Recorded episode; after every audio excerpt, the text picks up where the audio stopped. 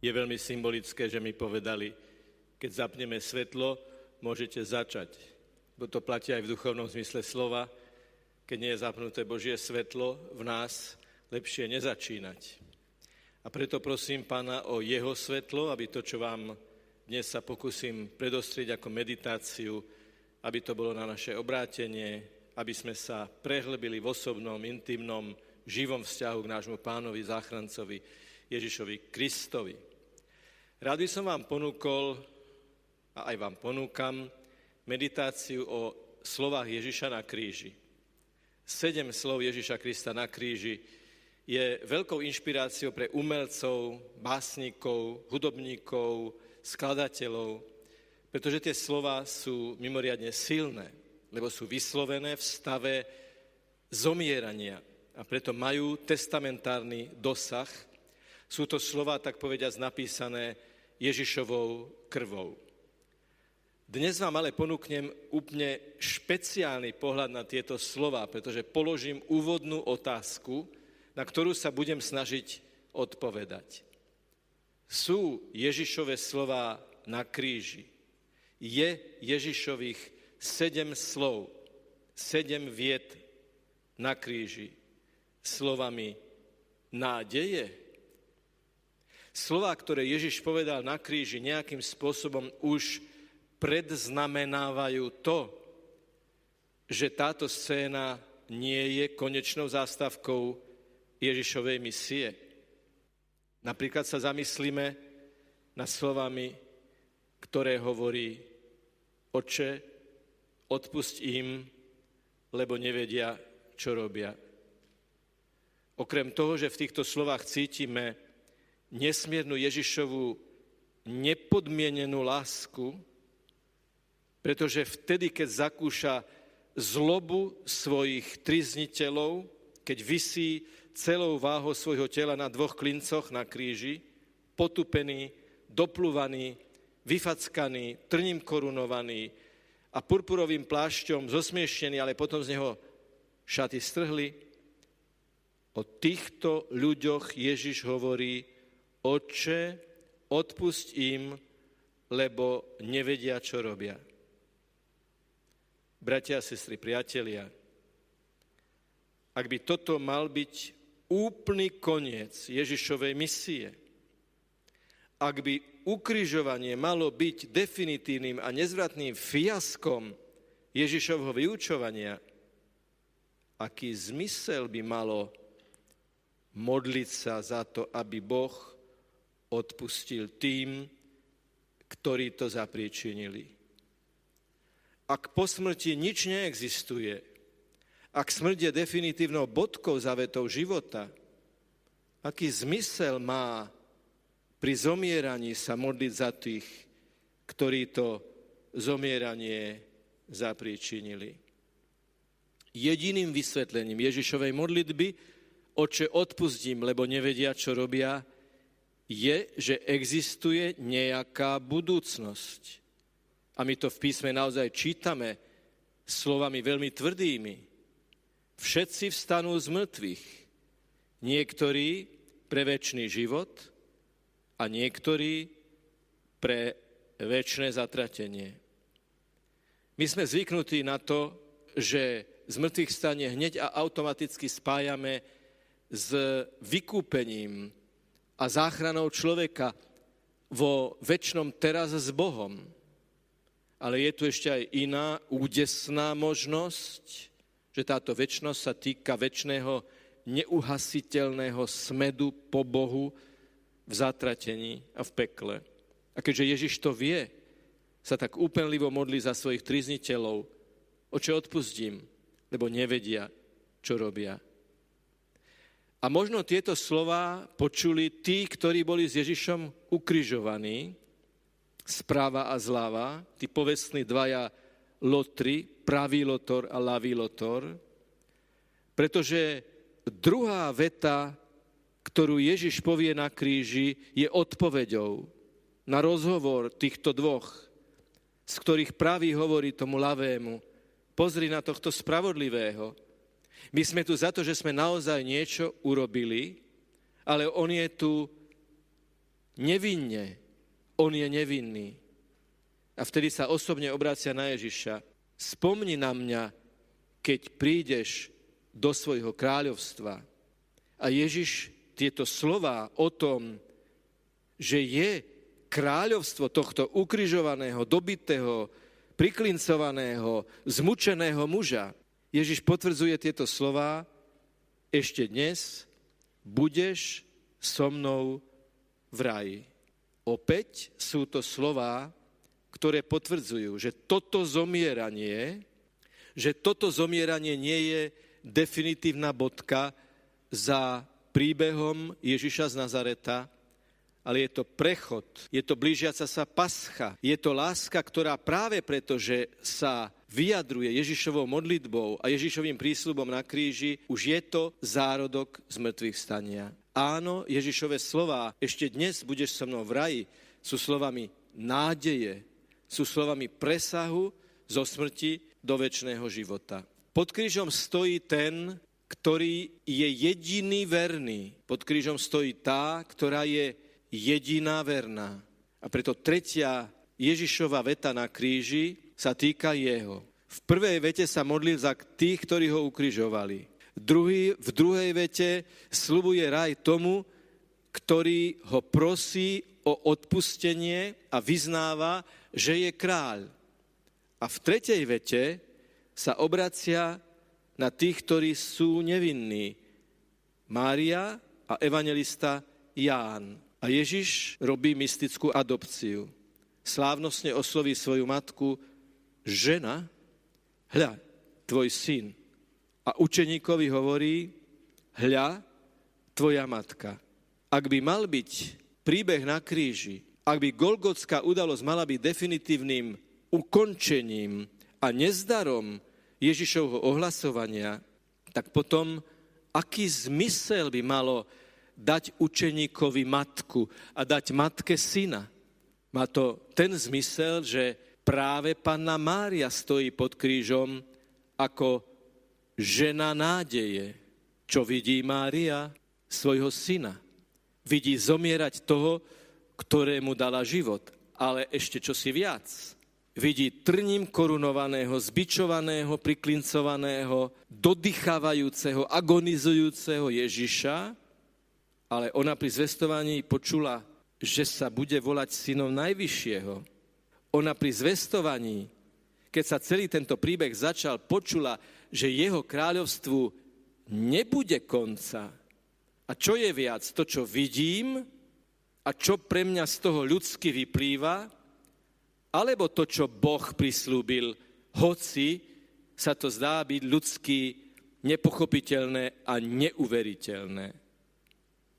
Preto učeník pod krížom Ján dostáva do daru ženu nádeje, matku, pannu Máriu, ktorá tam pod krížom má v sebe slova nádeje o tom, že jeho kráľovstvu predsa len nebude konca. A jej úlohou bude previesť Jána a ustráchaných učeníkov za zatvorenými dverami tými tromi dňami krízy, či je naozaj koniec, alebo či sa niečo nové začne či dôjde k reštartu dejín ľudskej civilizácie.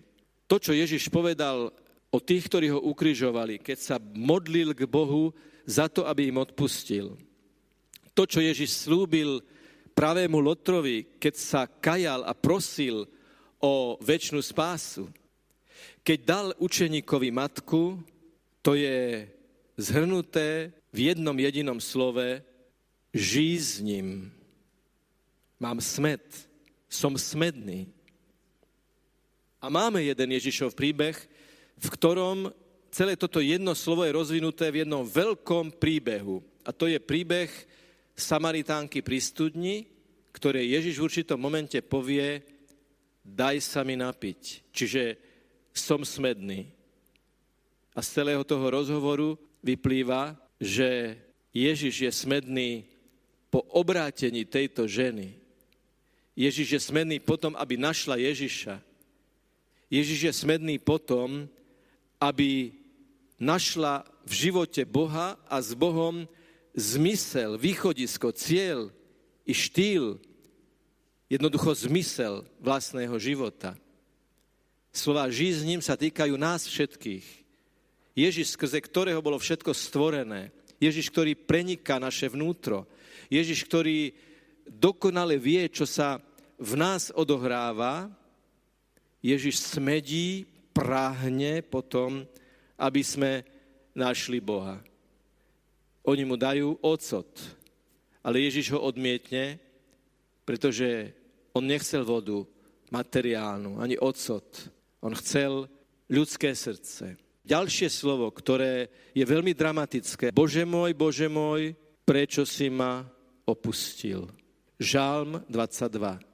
Keď Ježišovi učeníci, tí, ktorí stáli pod krížom, počuli prvú vetu tohto žálmu, ktorý nefiguroval v nejakej verejnej liturgickej slávnosti židovskej, ale bol to žálm určený na osobnú meditáciu, tak mohli vedieť, že slova Bože môj, Bože môj, prečo si ma opustil, sú tiež slovami nádeje. A celý žálm 22 vo svojich posledných 30. a ďalšom verši končí veľkým vyznaním lásky k Bohu a viery v jeho moc. Pane, Ty si moja sila.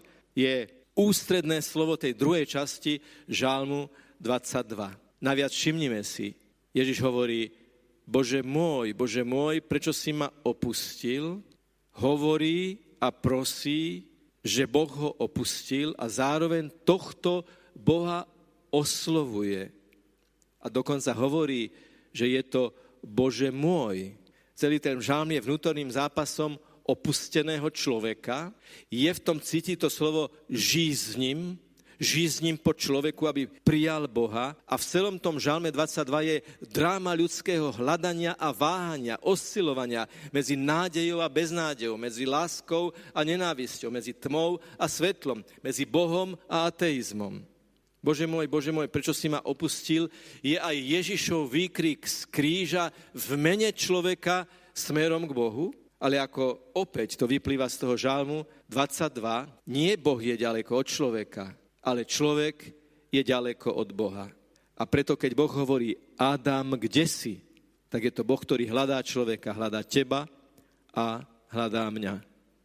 V slovách dokonané je, je tiež nádej. Slova dokonané je neznamenajú, že je koniec. Vnútorná atmosféra výrazu dokonané je, je, že určitá aktivita, činnosť, konanie sa završilo, je završené. A vo vnútornej povahe tohto slova, v jeho vnútornej atmosfére a vnútornej logike je zakodované, že dokonané je, aby niečo iné a nové pokračovalo. Nie, že dokonané je, je bodka a nič viac.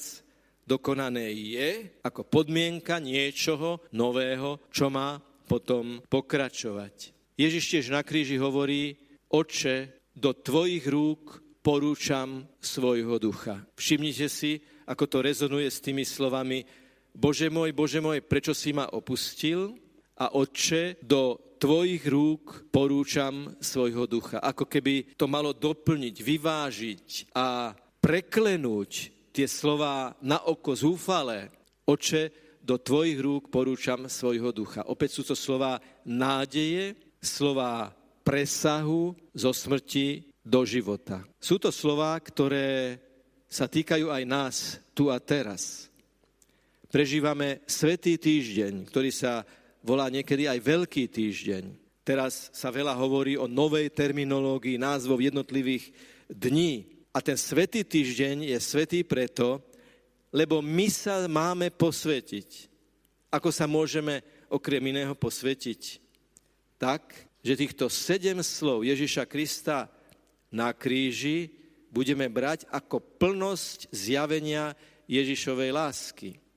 Sedmička je biblickým symbolom plnosti. Je symbolom toho, že to, čo Ježiš povedal na kríži, v sebe kódovalo, zhrňalo, kumulovalo, syntetizovalo všetko to, čo povedal počas 30 rokov svojho pozemského tichého života a ďalších troch rokov vyučovania, ktoré spôsobilo duchovnú revolúciu ľudskej civilizácie. A keďže je to živé slovo, keďže Ježiš žije, keďže Ježiša uznávame a vyznávame ako ľudia pokrstení pod signálom, oživujúcim, sústavným signálom, lúčom Ducha Svetého, ak poprosíme Svetého Ducha a nalistujeme si tieto slova v Evanieliu a budeme si ich čítať bez ponáhľania, ponoriať sa do toho posolstva, ponoriať sa do tých slov, tak potom to aj pre nás v tomto svetom týždni, veľkom týždni môže byť niečo veľké pre naše vnútorné posvetenie. To prvé, čo týchto sedem slov znamená, je aj pre nás. Vzor správania v utrpení. Čo robí Ježiš na kríži? Ako by sa to dalo vyjadriť jedným jediným slovom? Ja sa ho bojím vysloviť, pretože to bude znieť banálne. Bude to znieť ako bežná vec. Ale ja to nemôžem nevysloviť, lebo je to tak a nie je to inak. Jedným jediným slovom sa dá vyjadriť, čo Ježiš robí na kríži, je, že Ježiš na kríži miluje. Je plný dokonalej, bezpodmenečnej lásky voči človeku, za ktorého sa modlí, ktorému odpúšťa, ktorému slubuje nebeské kráľovstvo a miluje Boha, do ktorého rúk porúča svojho ducha, ako ktorému volá aj uprostred veľkej vnútornej krízy Bože môj, Bože môj, prečo si ma opustil, volám v ich mene, Bože, buď nám blízko. Naučme sa od Ježiša na kríži milovať uprostred utrpenia. Naučme sa od Ježiša na kríži prosiť za našich nepriateľov. Naučme sa od Ježiša na kríži prijať aj tým, ktorí nám škodia, definitívne, konečné obrátenie, prijatie Ježiša Krista a väčšnú spásu. Prosím, môžeme si to tak urobiť. Predstavte si teraz toho, na ktorého vám myslieť je najťažšie a povedzte, ja aj jemu prajem väčšnú spásu, pretože aj za ňo zomrel Ježiš Kristus. Ale čo mu vlastne prajem? Prajem mu obrátenie, prajem mu zmenu, praje mu prijatie Ježiša Krista, praje mu zmenu srdca, praje mu metanoju, teda zmenu zmýšľania.